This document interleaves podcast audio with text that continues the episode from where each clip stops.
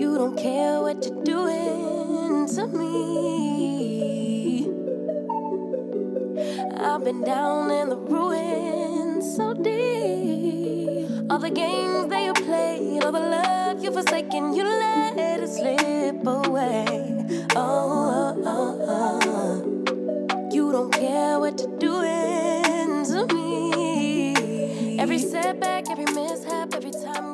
各位少数派播客的听众朋友们，大家好，欢迎大家收听最新一期的节目，我是 Nick。呃，马上快过年了，大家听到这期节目的时候，可能已经临近春节，甚至都没几天了。那我们这期节目作为一个春节特辑吧，想认真的跟大家聊一聊游戏，因为过去这一年，或者说从少数派播客创立以来，我们就没有特别正经的聊过游戏的话题。我自己有印象的有一期就是三牛跟大家聊了一下 XGP 的一些相关的东西，算是在正经聊游戏的一期节目啊。但其实我知道我们听众当中玩游戏的朋友是很多的，包括我们少数派读者当中，大家经常也能看到首页有一些关于游戏的讨论和文章。那今天我们就来认真的聊一下游戏，当然也不会那么的严肃啊。我们主要是想跟大家推荐一些好玩的春节可以玩的游戏，因为很多朋友平时都是上班族嘛，就一年当中唯一能放松下来、有大把时间集中玩游戏的、突击玩游戏的，就是这个春节假期了。所以我今天也抓到到了一位大家熟悉的朋友来跟大家一起聊一聊，推荐一些好玩的春节游戏。同时，我们也会解读一下，就是如果你对于我们推荐的这些游戏不满意，或者是你平时想找一些更多有意思的游戏的话，我们也会在节目当中聊一聊你去哪里找，或者是类似的话题。那今天我们的嘉宾就是大家熟悉的游戏方面的作者板斧，板斧跟大家打个招呼吧。各位读者、各位听众，大家好。呃，我是少数派的作者板斧。呃，其实我觉得今天这个节目称不上认真了，因为 Nick 之前跟我讲这个是春节期间玩的游戏的推荐。呃，我我其实还是挺惶恐的，就是我一一来是之前没有做过播客嘛，另外一方面我就这个契机细数了一下自己玩过的游戏。其实我觉得我还是挺主观的，就是呃，我会看很多游戏相关的资讯，或者说是读一些就是评论之类的，但其实。最终还是会玩的更多的是自己最喜欢的那些类型。那我今天也会尽可能的，就是把自己的一些喜好跟大家分享。呃，然后也会聊一些我可能我很感兴趣，但是我还因为没有时间或者说是等等原因吧，我都没有玩的，没有自己去玩的游戏，我觉得也可以跟大家推荐一下。对，我觉得游戏这个东西，它本身就是一个带有主观性很强的一个艺术形式或者一个娱娱乐形式吧。是的，就我觉得这个分享游戏的快乐的一个点，就在于大家分享自己那个喜欢的 taste 的那方面。对，每个人有自己的一个品味或者喜欢的一个类型，然后在那个领域可能会有自己的一些小发现或者小心得。那我们就不多说了，我们先请板斧给我们先分享游戏吧。我们会把一些更多聊天的，比如深入一些探讨游戏的话题放在后面聊。我们先跟大家聊游戏，就是呃，这个春节七天或者有的像八天、十天假期，哪些游戏是板斧觉得可以利用这个七天的小长假跟大家推荐一下，大家去玩一玩，或者是我看，因为我我能看到这个大纲啊，所以我知道板斧会推荐一些大作，也会有一些小玩意儿。那所以这些大作可能是大家平时比如一年来天天看他的新闻，但终究没有打开的一些作品。像这里面赛博朋克，我我先剧透啊，就是这这也不算剧透，我我看看着他的。新闻从从他出事儿，就从他发布到出事儿，到现在 DLC 都出来了，我天天想玩，但从来没有打开的一个游戏。那我们今天还会推荐了很多类似的这样的作品，以及一些小品类的作品，或者所谓的独立游戏啊，或者小众游戏。那就请板斧来跟大家推荐吧。接下来时间交给你。好的，那既然你已经剧透了，那我们就直接从二零七七开始吧。呃，这个游戏呢，大家应该都基本上清楚情况，是来自波兰的开发商这个 CD Project Red。这个游戏它的主基调就是一个 FPS，然后设定在一个未来近未呃一算未来吧，一个一个赛博朋克的一个呃空间里面。呃，游戏的剧情啊那些我就就我觉得就没有什么特别好介绍的，我就侧重讲一下为什么要在这个场合在。次来推荐这个，要提到它。我觉得是这样，二零七七这个游戏其实包括昨天我才刚刚看了一篇文章，它就是讲这个赛博朋克二零七七的复兴是一件很意外，然后很坎坷的事情，而且他觉得这是一个非常负面的教训，不值得大家去呃重蹈覆辙吧。因为他觉得这个游戏呢，其实做的各方面还是到现在为止已经做得不错了，而且呢，这个开发商他也尽了全力去修修补，甚至是超出他的这个，我我觉得他应该是在修补的过程中，他也会有一些新的想法嘛，然后他就会加入到这个游戏。未见得他所有的这些改动，二点零也好，一点六也好，它的改动都是他游戏一开始就设计好的。所以说，他们确实做了很多的工作，而且花了相当长的时间，就为了这么一款已经发售的游戏去努力。但是他认为，即便是花了这么多努力，但是要让这个游戏真正在现在被大家认可成为它是重新复兴的一款游戏，或者说是已经跟以前大不相同，重新的赢回了市场的口碑，还是不容易的。我觉得，在我玩过这个游戏的这个过程里面，嗯，总体来讲，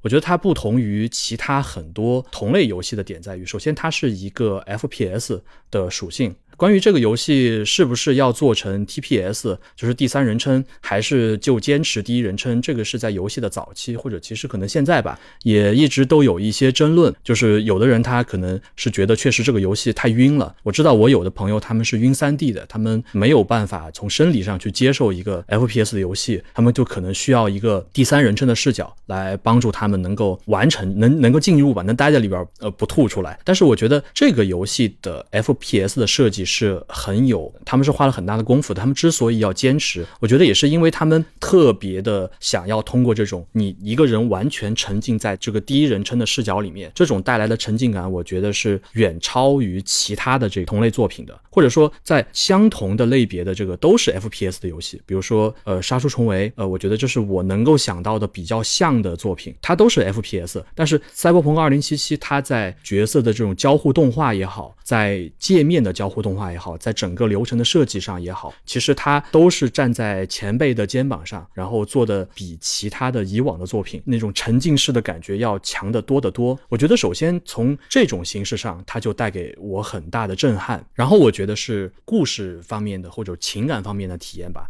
这个游戏其实里面有非常多的很动人的故事情节和动人的角色。我之前一直呃私下跟朋友分享这个观点，就是觉得其实我我们很多时候在玩这类大作啊，尤其是我们已经习惯于市场上推出很多的大作啊，我们可能会认为呃这些角色的刻画往往它是比较工具性的，这种情况很容易出现了。但是在这款游戏里面，我觉得这些不管是你可以去发生浪漫关系的对象也好，还是呃可能。你只能跟他们在任务里面萍水相逢的这种角色也好，有很多角色他带给你的这种真实感和他身上的那种情感，他的经历给你的这种震撼是是很少见的吧？至少这个游戏我觉得带给人的感觉是很强的。它不像是一款我们想象中哦，这个游戏有非常光鲜的外壳，那么它可能呃里面的人物啊那些它可能就应付应付，然后这个事情就结束了。我觉得它在这上面是比较花精力的，能让我们看到很多很可信的角色。色，让我们跟这些角色产生很深的羁绊，在一个已经很良好的你已经被这些角色打动的基础上，我觉得这个是呃很让人感到，至少让我感到非常欣慰的。OK，那我们今天推荐的第一个游戏就是一个其实大家都很熟悉的一个年度大作，主要就是给这些像我这样没玩过但天天都等着玩、犹豫要不要玩的朋友准备。对对对，当然就是我觉得就是先先说一句，就是虽然我我真的很喜欢这个游戏。而且我觉得它，呃，在因为它出的比较晚嘛，这个没办法，没没办法回避的问题，就是它出的晚，所以说它是占旗手的。它比很多呃更老的一些 FPS 或者是呃赛博朋克呃风格的等等的游戏，它的表现就是要好一些。这个个人有个人的偏好嘛，所以说也不见得说我认为好的地方，呃，读者们或者说听众们都觉得比较好。但是如果说你已经买了这个游戏，我觉得呃倒是不妨可以去试一试。OK，那我们就下一个吧。好，下一个，我先把那些最有名的说一说吧。我觉得这些都可以，其实可以简单聊一聊。那么下一个我会比较推荐《极乐迪斯科》吧。我觉得像《赛博朋克二零七七》和《极乐迪斯科》是我比较喜欢的游戏类型。呃，就是这种，它其实都算 CRPG 吧，里面涉及到很多重大的选择，而且你会发现你自己的选择相当的有意义，你会对你后续的这个游戏体验，你的你要走什么样的路线，然后角色给你什么样的反馈，这些其实都就蛮重要的。然后我也能在这类游戏里面感觉到我那个选择的分量，我会在我要不要选什么东西的时候非常的纠结。我觉得极乐迪斯科和类似的这种就是有点像黑曜石风格的这种游戏，是我特别看重和喜欢的。极乐迪斯科这个游戏，首先当时最开始公布的时候，就是第一次在大场合吧，在发布会上公布的时候，我当时其实是内心非常惊喜的。我并没有从这个游戏一上线众筹啊那些时候就开始跟进，但是当时我看到那个画面，我就知道一个 CRPG 的一个新星可能就要就要诞生了。我们又有一个。更现代化的一个 CRPG 可以去去追寻了，但是我觉得事实上玩下来的感觉是远超我的预期吧。这个游戏我觉得推荐的点，首先是在于画面真的，我我真的很喜欢这个游戏在视觉和听觉上呈现的那种感觉。我不知道他们是刻意安排的，还是说怎么怎么样。我我觉得可能很多玩过这个游戏的玩家都会惊讶于，因为你要从那个这个应该不剧透吧，就是你你最开始要从那个房间出来嘛，然后那个房间你是在那个旅店的二二楼嘛，你在二楼，你可能需要或者你会探索的时候，你可能会从那个二楼的阳台打开那个门，就到外面去，然后你会在外面捡到东西。当时我从那个阳台出去的时候，就会传来那个非常非常悠扬的那个瑞瓦肖的那个海岸边上的那种铜管乐器演奏的那个很悠长的音乐。我觉得那个游戏从那一刻，我就觉得我之前多年的等待和就是都得到兑现了。但是我觉得后面的表现会比这个要更加惊艳。然后我觉得除了视听以外，第二点是这个游戏非常的精心的文本撰写和它的那种，我觉得文本撰写是一个表象了，背后是他们对于塑造一个呃世界，一个庞大的庞杂的世界和那种复杂的人性，还有去传递他们情绪的那种冲动，我觉得从字里行间都是可以感受到的。因为这个游戏的特色就是，你其实在里面并不是有很多的这战斗啊之类的，你的属性点是决定的是你要以什么样的一个姿态，或者说你以。以一个什么样的角度来看待这个世界？比如说，你是一个精神派，你的精神世界很发达，就是胡思乱想吧。然后还有一种就是你可能智力非常发达，就是你知识储备非常强。然后还有就是你的反应特别快，还有就是你的肉体特别健壮。然后这个游戏的加点系统呢，大概能够支持你在两个维度上点到顶峰，然后会导致你的另外两个维度就比较瘦弱，呃，比较弱小一点。那么我是一个玩这类游戏特别喜欢呃打嘴炮的人。但是后来我也会发现，其实它这个游戏并不只奖励我们这种，嗯，怎么说呢？就是你在 CRPG 里面去选择一个所谓不开一枪完成游戏，然后你的口才特别好，可能是一种比较刻板印象的一种乐趣，甚至是我们考量一个游戏它，呃，在这方面是否足够有趣的一个一个点吧。比如我记得当年有人在辐射四出来的时候，有去讲过说啊，这个游戏就没办法全程打嘴炮，会有强制战斗，这个就不好，这个就不辐射。在极乐迪斯科里面，它没有是。特别倚重于你，就是精神方面就特别的体验特别丰满。其实殊途同归了，只是你终究你都会体验到这些事件，但是你体验事件的时候，是谁在你的脑子里主导你的想法是不一样的。所以说你是条条大路通罗马，你的几个就是游戏里关键的事件，尤其是那些最关键的事件，不会因为你的路线选择而导致你能不能够就是体验到它，但是你会有不同的，就是你是有不同的声音或者不同的理由来刺激你做出类似或者不同的这个。呃，选择，我觉得这个选择的趣味是一方面。这个游戏对我来说，它跟赛博朋克很像的一点，就是它都是那种很适合我们今天这个主题，就是很适合用一大段时间认真去玩的游戏。因为它很重的一个部分是叙事，那这些叙事是需要你去慢慢看。反过来，其实也就是为什么我没有打开这些游戏，就是它带给我压力的那个部分，就是我会知道这是一个叙事或者是角色塑造非常好的一个游戏，所以我从从我的性格来讲，我。我就会担心，就是我会觉得它可能不只是游戏了，就我会把玩这个游戏的过程当一个，比如说看一本小说这样的一个事情来对待，就会更严肃。我我觉得游戏的那种体验，它其实很多时候它会大于小说，因为你其实一个小说你可以就是呃怎么说，你只能线性的观看嘛，但是游戏增加了一些交互式的体验，让你可以就就就是这一点点，哪怕一点点交互，一点点像这个文字冒险的这种呃交互的加入，都可以带来在这个过程当中参与感。感会，我觉得会强很多了。而且吉尔迪斯科，我觉得他因为很多人他的那个嗯文本阅读，他可能他确实不太喜欢了。比如说有时候我可能曾经之前玩的时候遇到过，就是我就跟这个一个人对话，我我今天晚上我就站在这个书店门口，我就跟这个书店里面的所有的人对话，我就用掉了一整晚上的时间。其实我并没有怎么就是去存档和读档，基本上就是想要去历遍这些对话，然后有太多的对话被不断的触发出来。确实，我觉得可能有时候吧会比较花时间一点。如果比较介意这点的话，有整段的时间至至少心里会舒服一点，这个是这个是可以理解的。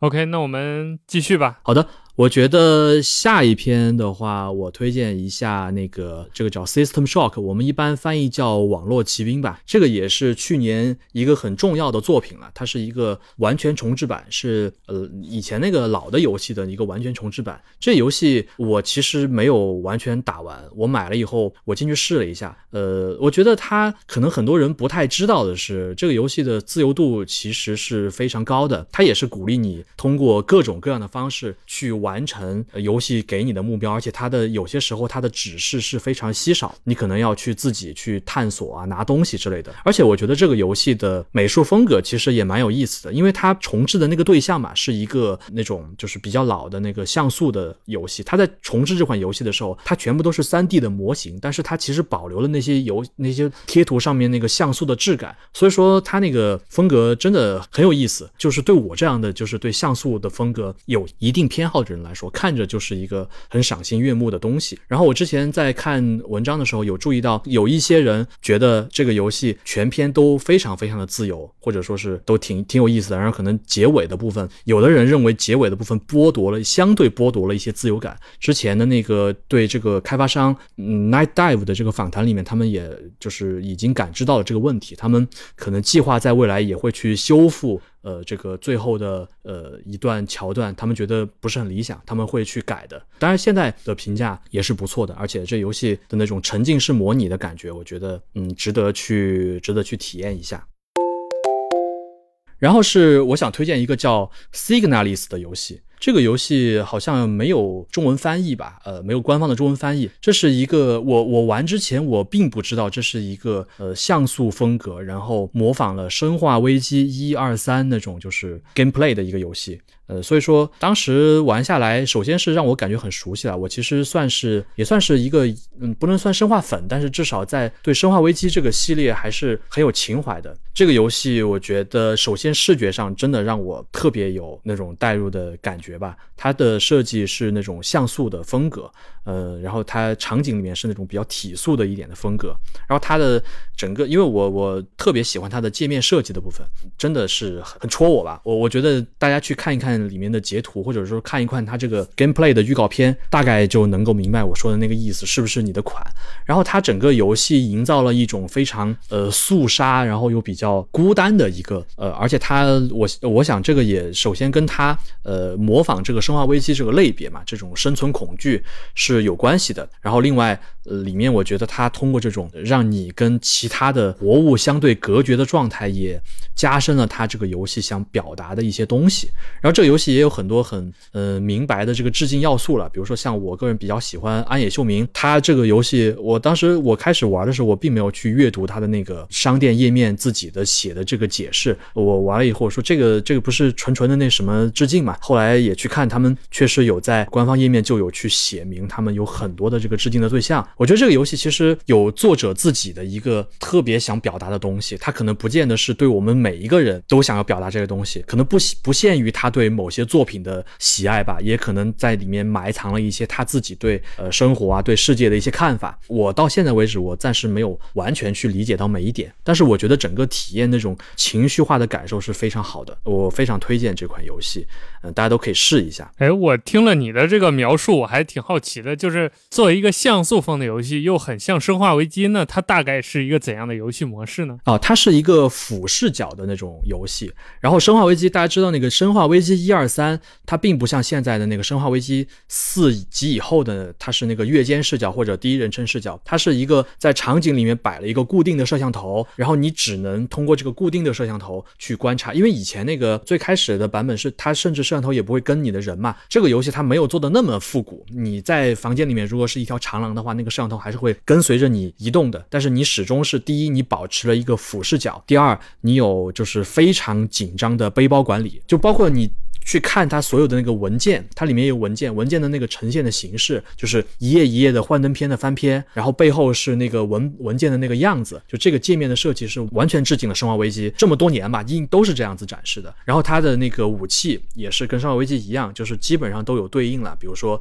手枪，然后喷子，然后榴弹枪，还有麦林这些《生化危机》里面有的这个枪种类，它基本上都有。然后这里面的这个怪，我感觉是还是比较凶残的，然后。它会逐渐增加这个游戏的难度，到前前期我还清清怪，到后期我都直接不清了，因为就是拿到东西就赶紧跑吧，真的是资源相当的不够用。我觉得它在默认的难度下的资源管理比老生化，我感觉是要可能难一点点吧。但是我不是一个非常合格的生化玩家，所以我这个我只能说，我觉得它生存恐惧的氛围真的做得很好，而且这个游戏其实嗯流程没有特别长啊，我觉得呃你要努点力，一天其实就打完了。这游戏其实挺。短小的，下一个是那个我推荐一下 Below 吧，我不知道大家有没有推荐过这个游戏，这个也是我作为一个这个视觉动物啊，我特别喜欢这种风格的视觉呈现的游戏。Below 这个游戏是当年在 Xbox 的这个发布会上亮相的，我记得应该是一个 IDX Xbox 的一个作品吧，就是反正一个是他们独立游戏扶持的一个项目。这个游戏它是一个俯视角的，怎么说呢？应该算是魂类的游戏吧。你这个角色是从海上一个人孤零零的到一个岛上，然后你要到岛上探索这个岛的地下世界，你要不断的通过每一层的考验，这个每一层的怪非常凶残，越往下越凶残。而且还有那个各种的陷阱，然后你需要就是到达最下面，然后来完成这个游戏，以及不停的通过上下上下的方式解开这个游戏的一些谜团。这个游戏的，我觉得它玩点就是，首先是它的战斗的部分，我觉得它的手感真的很不错，就是它没有什么过多的很复杂的这个技巧了，就是你就是一把剑，好像中途我记得是有一次机会可以拿到武器升级，除了以外，你这个武器是没有任何升级的机会的，就是一个人一个翻。翻滚，然后可以普攻，然后可以这个翻滚突刺之类的，你就要对抗这个游戏里面各种乱七八糟敌人。最重要的是，这个游戏最开始是没有那个所谓的简单模式的，它后来好像出了一个叫探索模式。它最开始那个游戏就是一命通关，你要从开始进去，然后你就要到下面，你一次都不能死，死了的话就得从头重新开始。然后不管你是下到五第五层还是下到第二十层了，你你死了就死了。然后这个游戏里面的，我现在都不知道有一些陷阱它到底的触发规则是什么样。样的，因为你踩上去就死了，然后这个陷阱又往往出现在特别下的层，我根本就不敢去去试错，所以说呃，当然后来我也没有去网上查证这些陷阱都是些什么类型了。我觉得这个是一个就是视觉体验上非常有趣吧，因为它把它整个游戏的氛围和它的这个呃视觉设计融为一体，然后包括它的这个玩法的设计，包括它最终的一个呈现的一个主题，我在这里不能去做特别的剧透，但是这个游戏真的整整体来讲是让我这么多年都。很难以忘怀的一个游戏，而且也是我应该是我为数不多的几个我自己去花当时花功夫写的一些简单的攻略的一个游戏。我当时真的挺喜欢它的，所以说这个游戏送给大家。我觉得如果你喜欢魂类的游戏，或者说你喜欢这种很硬核的战斗，然后我喜欢这种很其实挺挺阴森恐怖的，甚至带有一些克苏鲁风格的这个呃这种体验吧。就我就想说，我这会儿在 Steam 看它这个页面，我我觉得它这个 trailer 做的就很克。对，是的，是的。然后包括它有各种游戏里有各种意象，然后它因为这个游戏几乎没有任何的文本，就纯粹就是一些环境的呈现，还有就是一些图标的呈现。其实你根本不知道你在这个游戏里面干什么，然后你就是你去，然后去杀，你得活嘛。然后你可能你可以交换，然后你可能就去买之类的。我觉得这个游戏的体验是非常独特的，所以让我这么多年都难以忘怀。我我翻了半天，我还是觉得这个游戏非常值得跨越时间的推荐大家。就我觉得今天你推荐这几个游戏的美术风格也都各有特色。是的，是的。然后我再简单推荐一个叫做呃 Pentiment 的游戏吧。这个游戏呃它其实是有官方的中文翻译的，应该是叫隐迹剑线啊、但是我觉得口头上比较难跟大家说到这个意思吧。它大致意思意思就是说一层东西揭开以后，下面还有一层，还有一层，还有一层。我我还是叫它 Pentiment 吧，我就不叫这个拗口的中文名字了。这个游戏是呃来自黑曜石，然后它的那个制作人是呃新维加辐射新维加斯的那位制作人，他这个游戏也是当时在 Xbox 的展会上，当时第一次亮相的时候，我就觉得非常的惊艳。我其实看到那个黑曜石娱乐的那个 logo 出来，我已经非常惊讶了。但是我一方面呢，觉得特别想玩到那个比较呃核心的那种 RPG 的体验吧，不是就是故事体验，也不一定是 RPG 了。然后另一方面，我又很害怕他们又搞一个那个 grounded，就是那个禁闭求生啊。我我不是看不起那个游戏，我真的不喜欢那个游戏。呃，就是那个把人变小，在那个后院里面，然后可以跟虫子进行作战呀，或者说建造自己家园。我真的比较不太喜欢那个虫子之类的，所以我特别怕怕他们又搞一个就是我不想玩的游戏出来。然后 Pentiment 的这个游戏，它是一个从视觉和听觉上就马上抓住我的一个游戏，或者它可能不会抓住你，但它会让你觉得至少很古怪吧。我觉得如果 Nick 现在在 看这个游戏的这个图像资料的话，应该马上就能明白。我已经爱上这个游戏了，虽然虽然还没玩。是的，这个游戏当时我记得他们开发者有讲过，就是他们的团队其实非常小，它是一个很探探索性质的作品，就是可能主要是他自己找了几个人，就他自己有很多他很想做的游戏类型嘛，其中有一一款他就想做一个历史模拟或者说讲某段历史的游戏。然后这个 Pentiment 就是他到目前为止他给大家奉上的一款对历史或者一个特定历史时期进行回望的一个游戏。然后这个游戏它的整体画面风格是那种应该是十六，我忘了是十六还是十五世纪的那种在寺院里面发行的那种经书的或者说那种精装的那种手抄本。这个游戏里面其实有去介绍这个文化的氛围，它就是你是这个玩家扮演的一个人呢，他是一个做这种嗯、这个艺术行当的一个人吧，他现在他先是在这个寺院里面去借住一段时间，然后去完成他的一个这一辈子比较重要的一个作品。在那个中世纪，他可能就是他的一个人生轨迹，就是他初出茅庐，然后他去完成一部非常好的作品，然后打出名声，他就可以以此来呃赢得一个头衔，然后可能就回乡创业，然后开自己的工坊等等，过完一生。然后这里面的以很多的这个对话也好，人物的塑造也好，情节也好，都。对应了当年的那个时代，当然肯定也加入了一些开发者自己对于那个时代的一些看法，或者说那个时代跟我们今天这个时代，呃，是怎么样的一个关系这类东西。这个游戏它虽然是出自一个做 RPG 出身的团队，但是他们在这个游戏里面刻意去规避了卡 RPG 元素的出现，就是那种特别强数值化的呈现。嗯，在游戏里面主要就是对话，然后对话，然后进行选择。呃，我可以讲一个例子吧，比如说中间有一段，我跟那个有个人讲，我我因为我选的是我有一个法学的背景。然后我就跟他秀秀了我的法学知识，他因为他他嗯在上一个问题里面，我跟他讲了，我说我说我因为我是学法的，所以我觉得这个是这个这个事情应该怎么办。然后我选了那个选项以后，后面的选项里面他就会告诉我说，你刚才你明明讲了你是很有法律学识的，那这个是涉及到一个你要做违法的事情，我就要扣你的分，你说服的这个概率就会下降。我当时其实并没有想到我 我做这个事情后面会有这样的结果，就是我觉得这个游戏里面充斥着这样子很有趣的一些互动。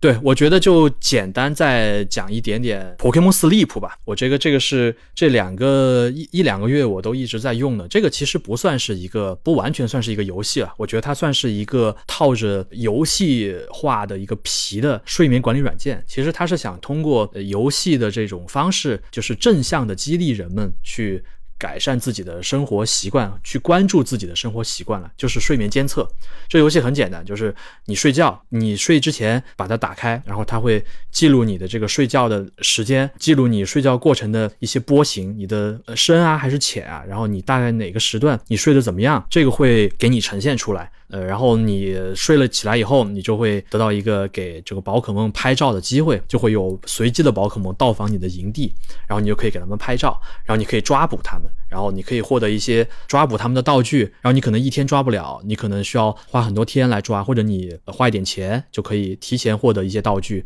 然后去快速。不管怎么样，这个就是你自己玩的问题。这个游戏其实我不算一个特别忠实的宝可梦玩家吧，但是我就我对我对这个系列也有我自己的一些就是喜好。我是从那个 Let's Go 开始，我就没有再继续就玩这个系列了。但是我觉得这个宝宝可梦 Sleep 是到目前为止我看到了对宝可梦这个个人具体形象啊呈现，我觉得最憨态可掬、最让人感觉很舒适的之一。而且我觉得面对他们也没有特别大的压力，因为呃我可能就是进去收收菜啊，给他们做做饭啊之类的。每到晚上我就记录一下自己的睡眠，然后我看着自己可能睡得越来越好，宝可梦也有成长，然后我可以抓到更多更有趣的。我觉得这个过程是蛮有意思的。如果你本身就已经是这个系列的粉丝，或者说对这个 IP 有兴趣，呃，然后你又对这个，比如说睡眠监测测这个东西，呃，也觉得也是不错的，我觉得非常推荐大家去免费的尝试这么一个软件。对，尤其假期期间，大家可能各种熬夜呀、作息不规律，这个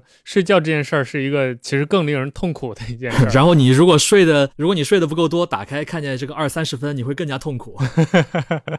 对，所以我想说，就是说不定这种游戏化的记录睡眠的方式，反而能还更能让大家重视一点。不然的话，像传统那种，可能很多人，比如 Apple Watch，都过年期间都不带带的，七天之后电都没了。对，是的。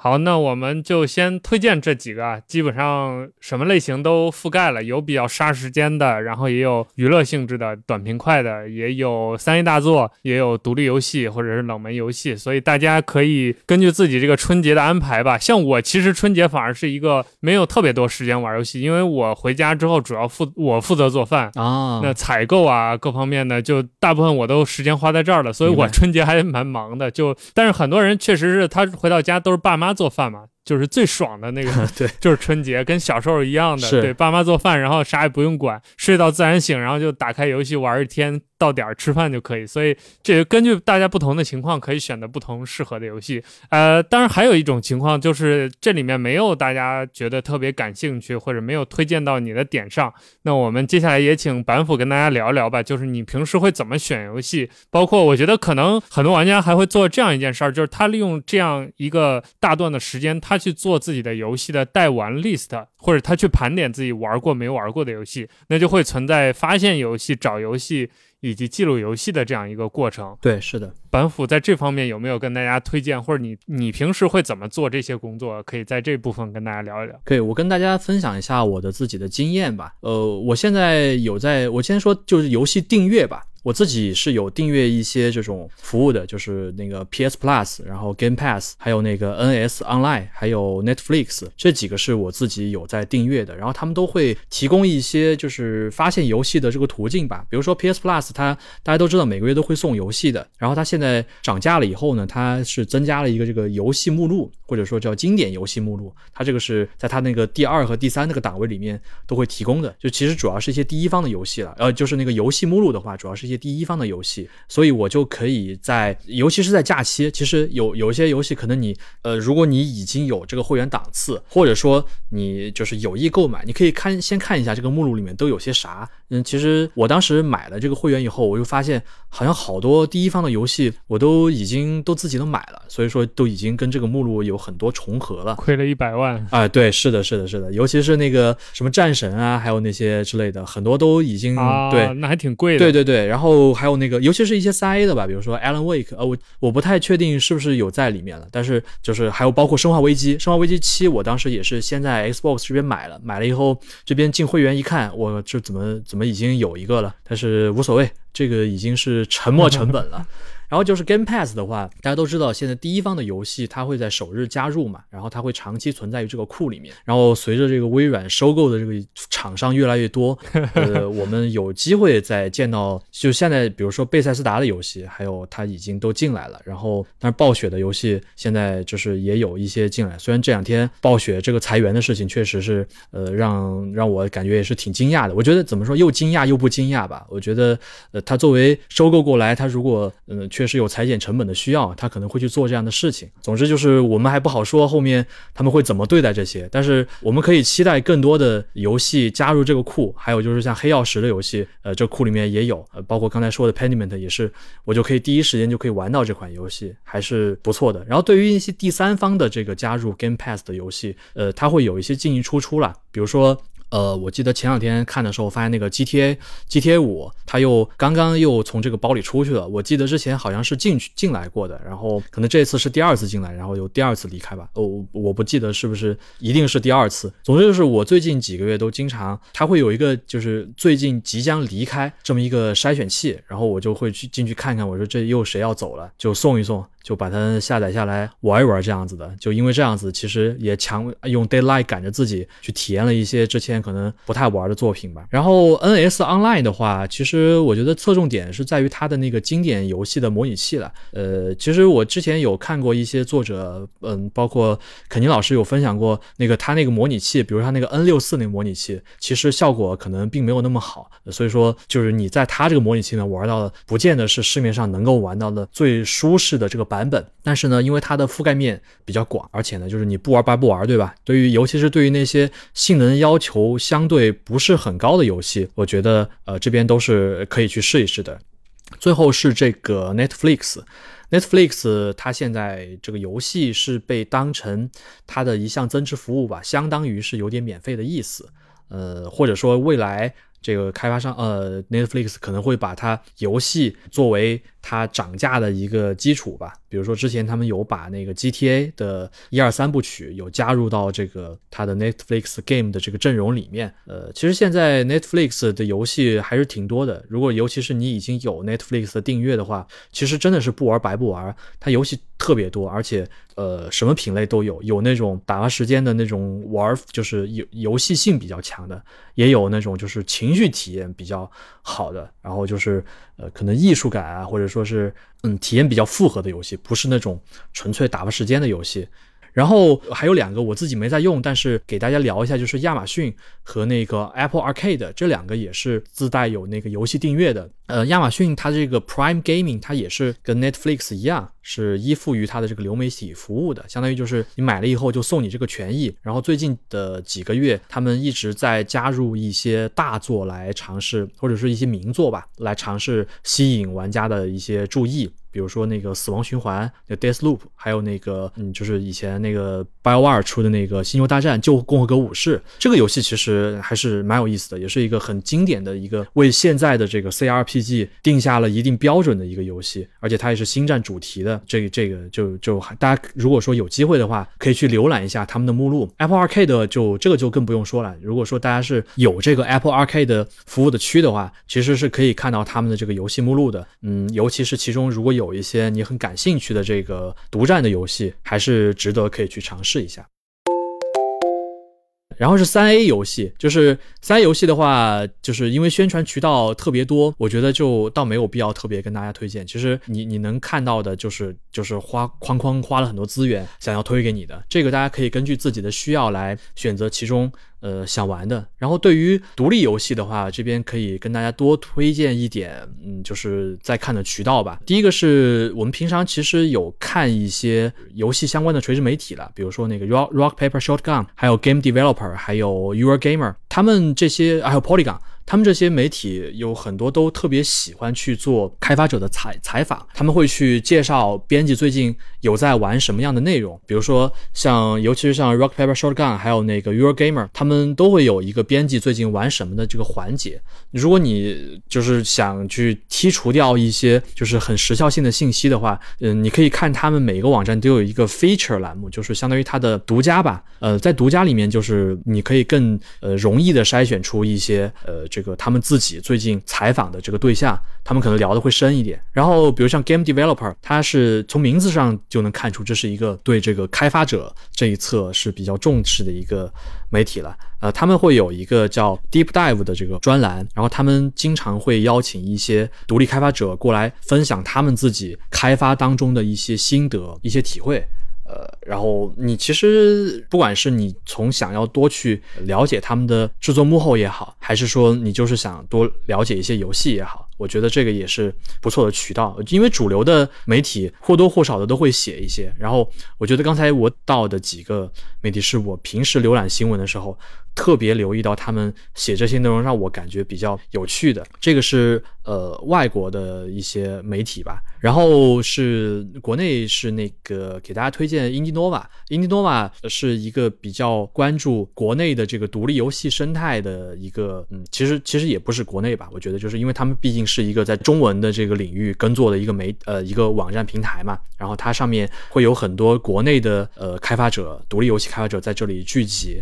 然后他们会有一些每周都会有的这个推荐或者是资讯的汇总，它会帮我们有一些筛选的功能，或者说有时候你可能没有那么多精力去呃自己去筛选，呃那个 Steam 和 itch.io 上面海量的游戏，它可能帮你做一个他们口味的一个挑选。我觉得这个也是，呃，挺不错的。然后很多的媒体，它会有一些定期的，嗯，我这边印象里，我昨天想了一下，就是 Polygon 在之前芭比上映的时候，他们做过一个芭比的主题文章系列啊，其实里面不完全是游戏了，它也有一些，呃，比如说跟相关的电影啊、流行文化相关的，但是里面确实有提到一些游戏作品，比如说芭比主题的曾经推出过哪些可能不太在现在这个时代不太为人知的，或者说当时带给这个写这个东东西的作者很深的这个体验的一些一些游戏，我觉得这个过程当中，你可能能发现到一些你现在还可以去玩的游戏，也可以去了解到一些当年我还有这样子游戏，或者说当年他他们在人的身上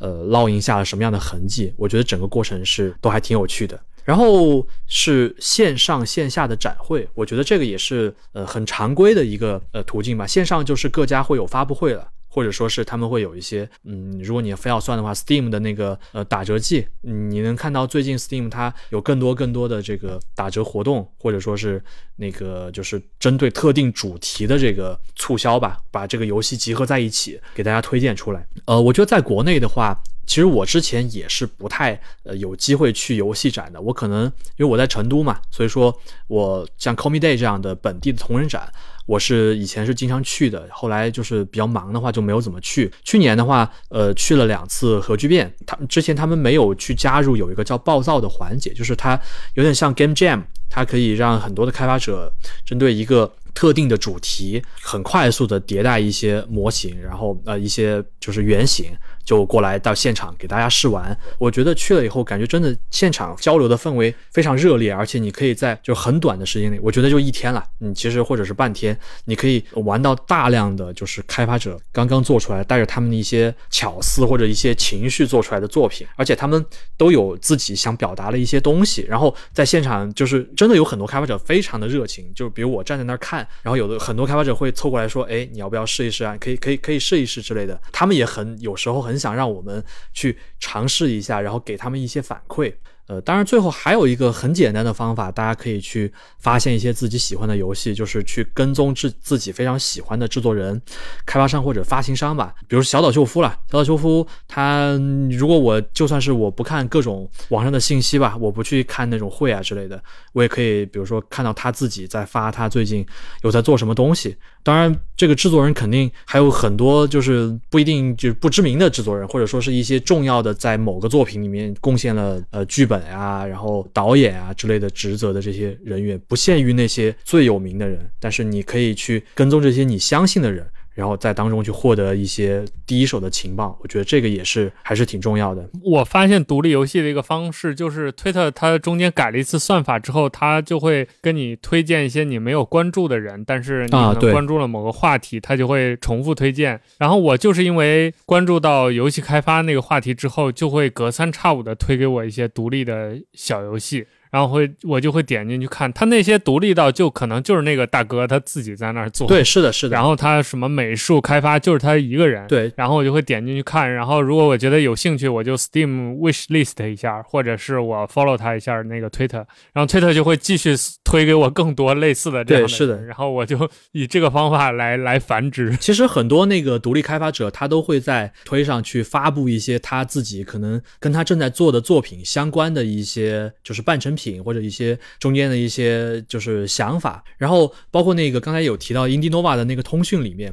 他们也在通讯里面会有一个呃章节吧，就是会去收集一些最近比较热门或者他们关注到的一些开发者，他们对一些片段吧，就是设计出来的一些 gameplay 的片段，他可能不见得是非常成熟的想法，但是就他可能就发了推上，然后你就可以看一看，就是这可能对他们说不仅是一种呃灵感的这个刺激吧，也是发现就是有趣的作品和有趣的人的一种方式。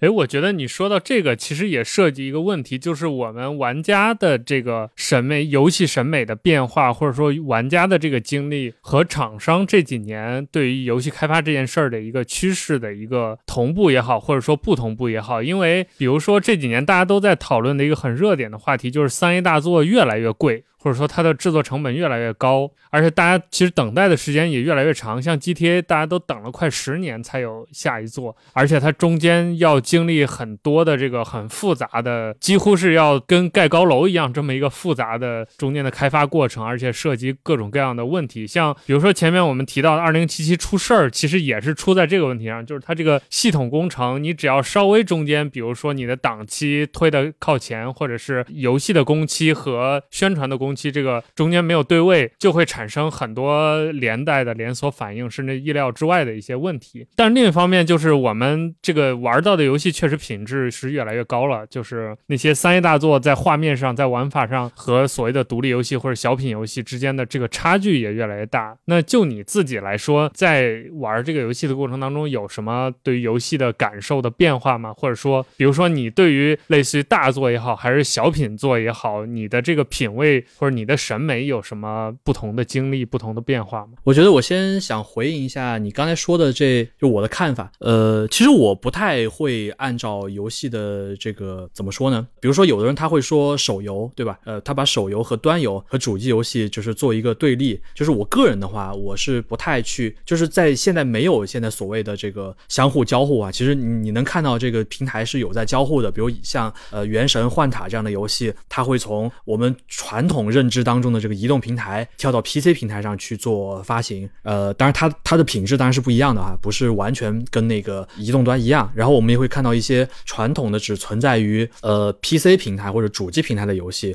它不管是通过原生的方式，还是通过云游戏的方式去到那个移动平台这样子去交融。在这个趋势发生之前呢，我就不太去，比如说我我觉得手游怎么样的游戏，然后可能这个跟我自己的经历有关，因为我在手机上可能玩的一些。游戏它也是，比如说炉石啦，比如说万智牌，它有那个 PC 端，它手机只是它的一个界面，给我展示就是我不同的渠道而已。就我个人的体验讲，我觉得三 A 游戏相对它的边际成长在放缓吧，然后倒是说。独立游戏或者说是呃那种就是小制作的游戏，他们现在有一种感觉叫二 A 游戏。我觉得这些游戏其实他们的成长步幅是更大的。呃，因为三 A 游戏他们确实是耗资巨大，然后耗时巨长，然后费人又巨多。但是呢，呃，我们也可以看到现在最近行业的现象就是，比如说裁员非常多。然后我们普遍会讲说，二零二三年是可能游戏行业这么多年里面经历的最差的一年之一。简单说就是可能之前前一个时期。疫情前的时期，大家就开始下了很多的功夫去投入到游戏里面，它的这个资本开支已经超过了这个市场推出的产品，就是已经已经超过了这个市场的承载，或者说现在已经有太多太多的游戏了，我们已经玩不过来了。呃，这个情况其实嗯还是比较突出的。然后我觉得这些游戏呢，这些上市公司它又面临着盈利的压力，它就是它可能都需要这游戏又快又好的去回款去卖钱，所以。嗯，我们也可以看到有些，其实其实有的，它它已经产生了一种恶性循环吧。比如说，它其实真的很希望这个游戏可以早点推出，然后它有的情况是它早点推出了，然后就是赶鸭子上架，然后其实口碑就爆炸了。呃，这个是我们知道是有的。还有的就是可能它前期投入了大量的宣传的攻势，呃，让它在嗯，比如比如说二零七七，如果说啊，我们假设它不要那么早的宣传，呃，游戏呢又能比较早的交付，我们的理理想状况下。这样想，那么可能现在就是另外一个状况，但可惜就是这个事情并没有这样发生。我觉得三 A 游戏它的进步会很受制于现在这个行业的这种情况，尤其是现在大家在裁员，对吧？其实我个人觉得呢，包括很多媒体也提到这样的观点，就是比如说我这个游戏里面人的。作用是很多的。比如说，你把那些呃富有经验的、非常优秀的人，或者说不一定要优秀吧，就是你把创作者都从你的公司里面赶出去，真的一定能让你的游戏变得更好吗？或者说，呃，你一定能就是做出卖的很好的游戏吗？这个也许是不一定的。或者说，你在完成了现在的这个作品以后，比如说你这个游戏可能要做完了，你觉得你不需要那么多人了，你把它裁掉，但是你的人员的缩减可能会对你未来造成很多的影响，然后这个你这个公司就变成了黄埔军校。其实我本来呃想说的是，就是接着我们刚才的那个话题，我可能推荐了一些我喜欢的游戏，然后觉得大家也可以试一试，也推荐了一些发现游戏的方法。呃，总归来讲，就是你想要玩什么样的游戏，其实真的跟你内心的需求有关系。那么我觉得，呃，大家可以根据自己，就是不管你有没有，是不是你在玩游戏的时候，你都可以去，就是有时候你玩游戏的过程，也是你探索自己到底有什么需求的一个过程。那么其实我。我觉得我之所以，比如说我现在你可以看到我推荐的游戏的话，比如说视觉的，呃，我觉得我我比较喜欢的视觉呈现的游戏会比较多一点，然后那种选择的比较多的游戏，我也会就是推的多一点。其实我觉得跟我自己的游戏经历也是有比较大的关系的，因为我。呃，其实我觉得我不算是一个游戏经历，就是游戏量非常大的玩家，因为我可能中间也有一些断档。小时候就是没，就是可能小学呃那个时期，就是玩一些那种学习机上的 FC 游戏，跟家里的老人一起玩。然后我后来有很长一段时间都没有专门去在游戏机上面去玩，我就可能就是比如我我也没有玩什么 NDS、3DS 或者说呃 PSP 之类的，所以说没有太去跟大家一起去玩，比如怪物猎人这种特别热门的游戏，然后直接就过渡到了大学的时候，大学时候我可能接触的开始接触主机，当时呃有一台 PS 四，然后也会在电脑上开始去玩一些像那个英雄联盟这样的游戏，就是在线服务类的，也是从这个时候。开始接触的，其实我早年的话，我觉得比较重视那种就是游戏的，就是刺激性的体验吧，或者说是那种玩法的体验。比如我小时候特别喜欢玩那个呃真三国无双，就觉得那割草很很有意思。嗯，然后后来，比如像那个，我记得我初高中的时候有，当时有玩过那个 COD 现代战争的那个第三部。其实，其实，其实我因为我一上来就玩的是第三部嘛，你第一部、第二部当时没赶上时候就没有玩。后来其实我也知道那个第三部其实比一二现代战争一二会稍微，嗯，就按我的标准来说会差一点的。但是当时也觉得，嗯，玩的还是挺刺激的，就是很爽的那种感觉，就是一个看电影，然后但是又你在里面参与，然后那个视觉的张力又很。强，就我承认，比如当时玩这个 COD 啊，你看的那个你身处于战场那种感觉，确实还是挺有意思的。但是后来我觉得就有一些变化吧。当时我我我昨天稍微复盘了一下，对我产生变化比较大的，可能就是当时独立游戏的爆发的那个最原初的时代，比如说像那个 Phase，还有超级肉肉哥那个年代。呃，其实现在大家都能回想起，基本上独立游戏进入大众的视野，然后开始获得那种就是特别多的关注，呃，开始爆发式的增长。你大概就是往前倒一倒时间，就是这个时间是比较重要的。当时我有玩这个 Phase，然后，嗯，有一个游戏叫 The Witness，我我不知道 Nick 有没有听说过这个游戏。我刚才才发现 The Witness 在我的 Steam 的库，在你库里，但我从来都没有打开过。对对，就是这这。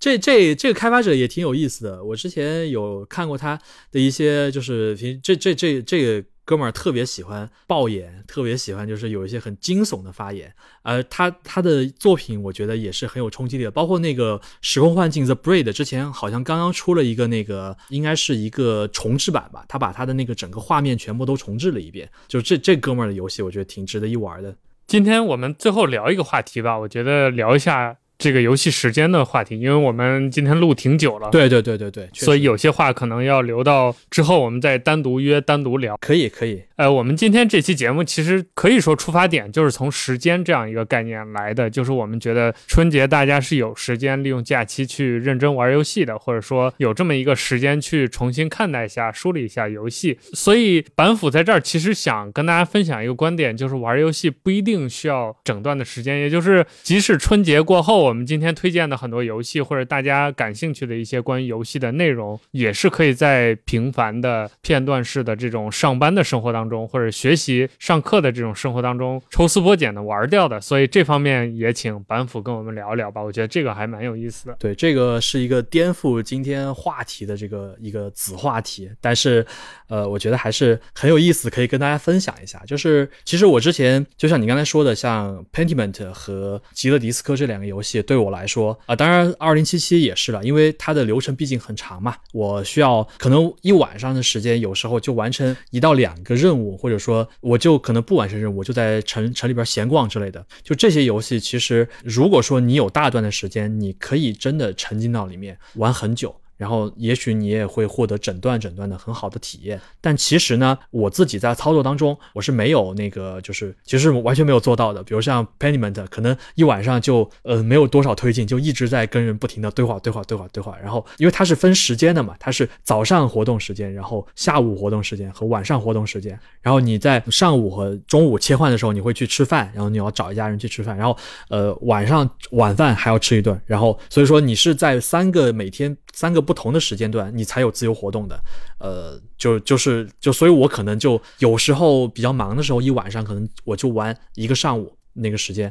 而甚至都不能完全结束，可能就是把我想要跟某个人对话，然后我根本不知道我要跟他说多久，然后就说了特别特别久，然后我觉得嗯，今天差不多就就这样子了。其实其实我觉得，嗯，玩游戏很多时候还是我我觉得有的人的想法，我不知道 Nick，你觉得是不是说你刚才也有讲到，就是如果你没有投入，就是你没有足够的时间投入，可能你就根本就不会开始，就是有这种想法，对吗？对，尤其是带剧情，比如 RPG 这种，因为它叙事就需要一个过程嘛，而且。我不知道你有没有这种感觉，但我觉得玩过游戏的都会有，就是这类的游戏，你如果不连着玩，你比如说有一段时间你没玩，你就压根儿不知道你在玩什么，就是你下回打开你的存档，你都不知道你你该去哪儿，跟该跟谁说话。所以我我记得我小的时候，尤其比如说像玩《仙剑》《轩辕剑》这种游戏，我一旦遇到这种情况，我就会当场开档，甚至就是比如说我卡 bug 了，不是卡 bug 就卡剧情了，我走到一个地方，我突然就发现到那个城里头，比如说完全。全不知道应该找谁，我跟所有 NPC 对完话，我还是这个剧情推进不了，那我就会开一个新档，然后从头开始玩，然后再注意他们谁跟谁对话了，因为那个时候也没有攻略什么的，就很可能谁说了一句话，说让你去哪个哪个城找谁谁谁，你只要忽忽略了那句话，你后边就完全接不上了，而且那个时候也没有现在这种开放世界，就是完全单一主线的游戏，如果你那那个关键人物找不到，那你后边就完全没有办法玩下去，所以可能也是因为从那个。的时候养成了这种习惯吧，就所以到现在，即使面对开放世界，就比如像巫师三这种游戏，你其实进去玩不玩主线，包括 GTA 这种也不是那么重要的，就是你在里面瞎胡晃一晚上也是一种放松，或者也是一种玩法。但是就我还是会有这种压力了，就我会担心，比如说我玩到一个关键的节点，我忘了剧情或者怎样，我就玩不下去。其实我之前有观察到一个点啊，就是现代的很多，就是尤其是比较三 A 的游戏，我觉得他们已经充分的在考虑人的这种这种现代生活的节奏了。比如说那个像巫师嘛，其实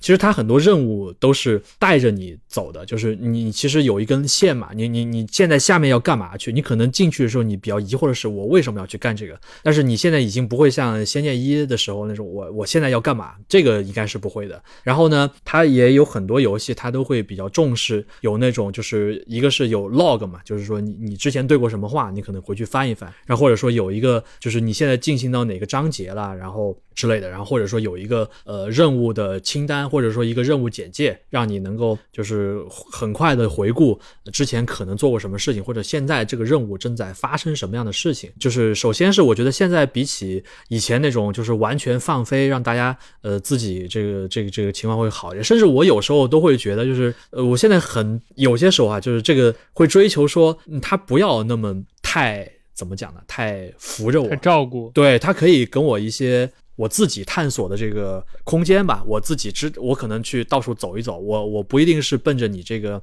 呃某一个特定的任务目标去，但这个就跟你游戏的整体设计思路就有很大的关系了。比如说这个游戏如果足够自由的话，比如像辐射那种啊，你可能确实你逛着逛着你就看到哪里有什么奇怪的地方，你去逛你去看一下，或者像极乐迪斯科，极乐迪斯科是它设计的又特别精巧，就是你没有什么地方是不会发生事件的，你去你都会有一个这方面的回报。另外就是，其实还有一点技术性的一个帮助了。比如说，我之前有专门记录一个想在今天分享的一个工具，叫 How Long to Beat。这个工具是 IGN 他们这边就是他们有出品的一个工具。这个工具的作用非常简单，就是你打开这个网页，然后它有用户和他们的这个就是。我觉得它有点像一个 wiki 吧，就是他们上传的一些游戏的通关时间的这个列表。呃，你可以在里面看到，比如说一个游戏，告诉你说你完成这个游戏的主线就仅仅是主线，你打到这个通关，打到那个字幕表出来，你要多久？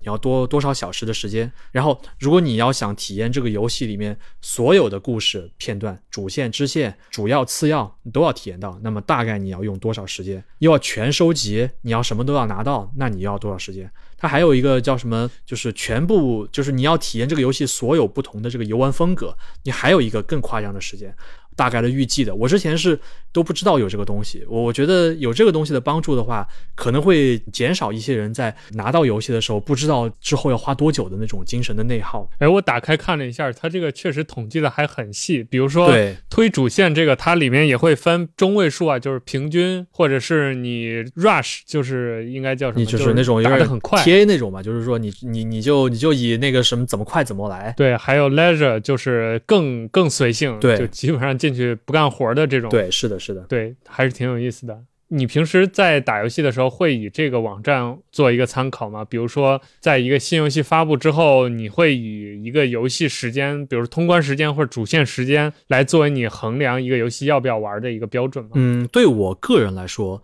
呃，首先是我发现这个工具的时间不长，所以说我也没有足够的经验来判断。另外呢，我其实以前是不太爱看时间的。其实以前我觉得也有这类时间可以看的工具吧。以前我用过那个呃奶牛关，奶牛关里面在那个有有些人他写那个评论的时候，他有一个选项，他可以允许你去。呃，手写或者说大概写一个你这个游戏玩了多久，嗯，就是至少你可以大概有一个谱嘛，这是一个呃是耗时多久的游戏，或者说有时候你大概心里会有预想啊，比如说像《博德之门》这样的游戏，大概能够预想到这肯定是一个耗时要远超过，比如说刚才我们说到的像《Signal》是这样的游戏，那因为那是一个线性的一个很就是很很单单很很主线很突出，然后你也不要不需要去绕路太多的游戏，所以大概心里会有一个预想。但是，就反正就我个人而言，觉得目前游戏时长不太会成为我一个压力吧。第一是，其实有很多游戏，啊，我也没有抱着必须要完成的心态了。可能我玩到，比如说，我觉得我已经完成了这个，哎，就是有一个那个网站可以推荐一下，叫那个 ROG。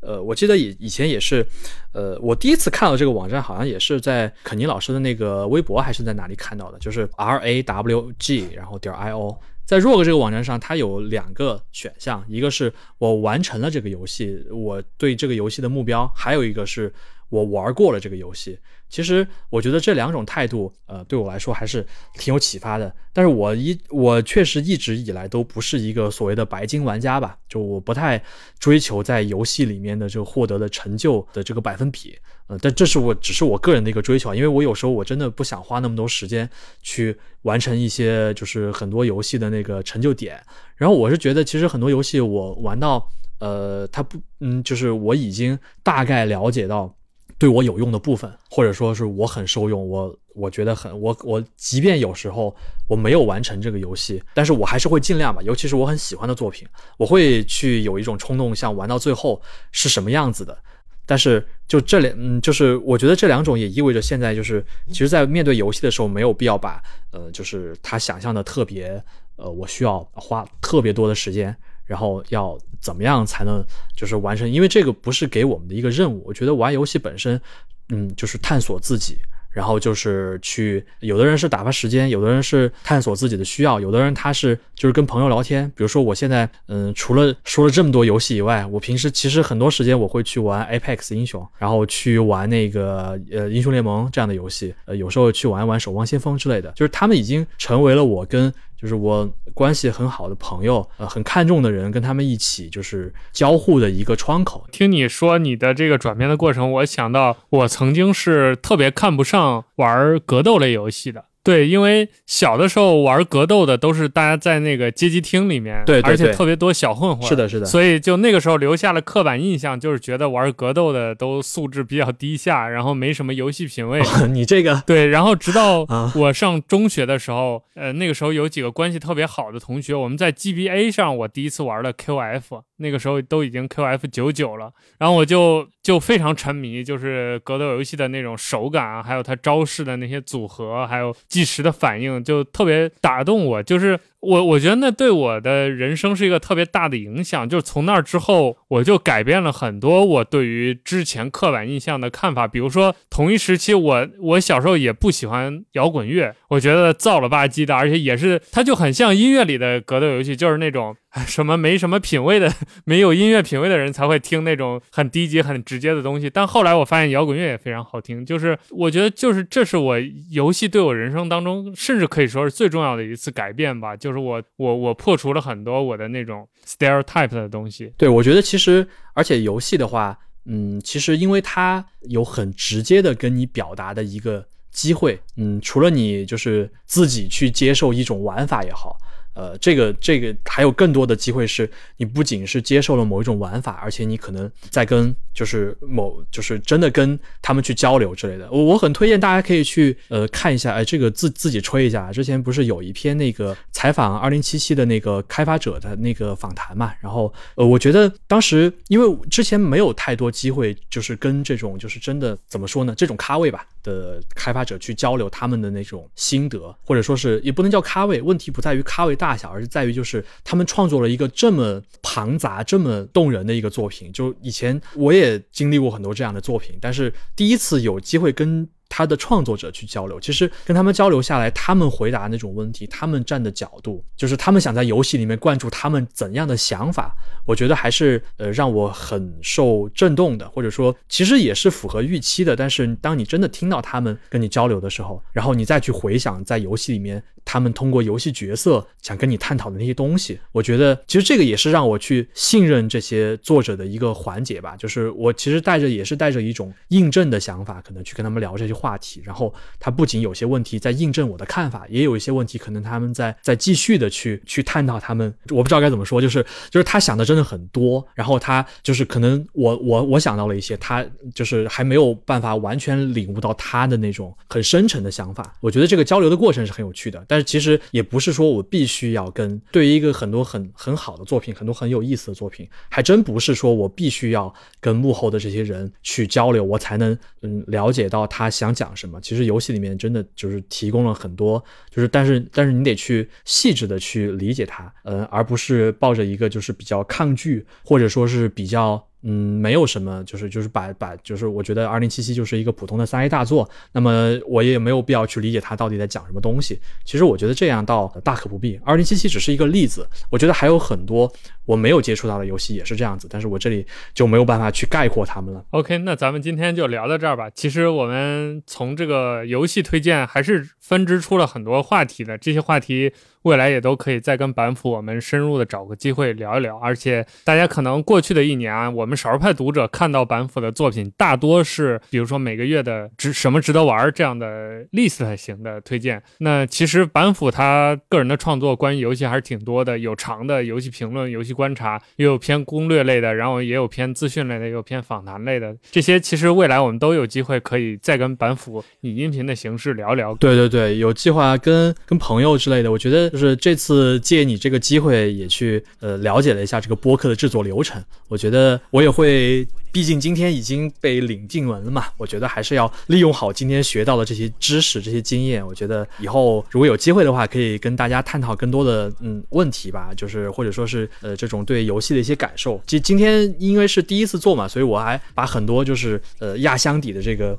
呃游戏都掏出来说准备给大家推荐推荐。然后后来发现就是真的压力很大，说好最近好久都没有玩游戏了。我觉得我也是一个需要在春节期间去玩掉一些就是想玩很久然后但是就一直没有开始的游戏。我觉得这个对我来说也还是，虽然说确实啊，就是游戏什么时候都可以玩，但是谁能想要错过一个大假呢？对不对？所以我们未来这个音频联动的机会还很多，说不定未来什么类似核聚变这样的活动遇见了，还能相互来一个现场即兴。连线什么？可以，可以，可以。所以今天我们这期节目就到这儿。我们录了这期录挺长时间，也是因为春节了嘛，所以我们作为一个特别节目，就多跟大家聊聊。大家也就当一个怎么说，当一个背景音来听吧。就是即使大家这里面没有你感兴趣的游戏，或者甚至很多听众也不玩游戏，但是也希望这期我们这样随意的这种聊天的形式，能让大家春节期间过得开心一点。因为很多人可能初一晚上也不看春晚，那可能就会找播客听一听。因为我知道很多播客听众都是这样的。哎，不是初一，是三十。你你是真不看？年三十晚上这个不看春晚，但是又因为当天晚上电视台全是这个，所以你你就只好找一些播客啊，类似于这样或者打打游戏这样的娱乐活动。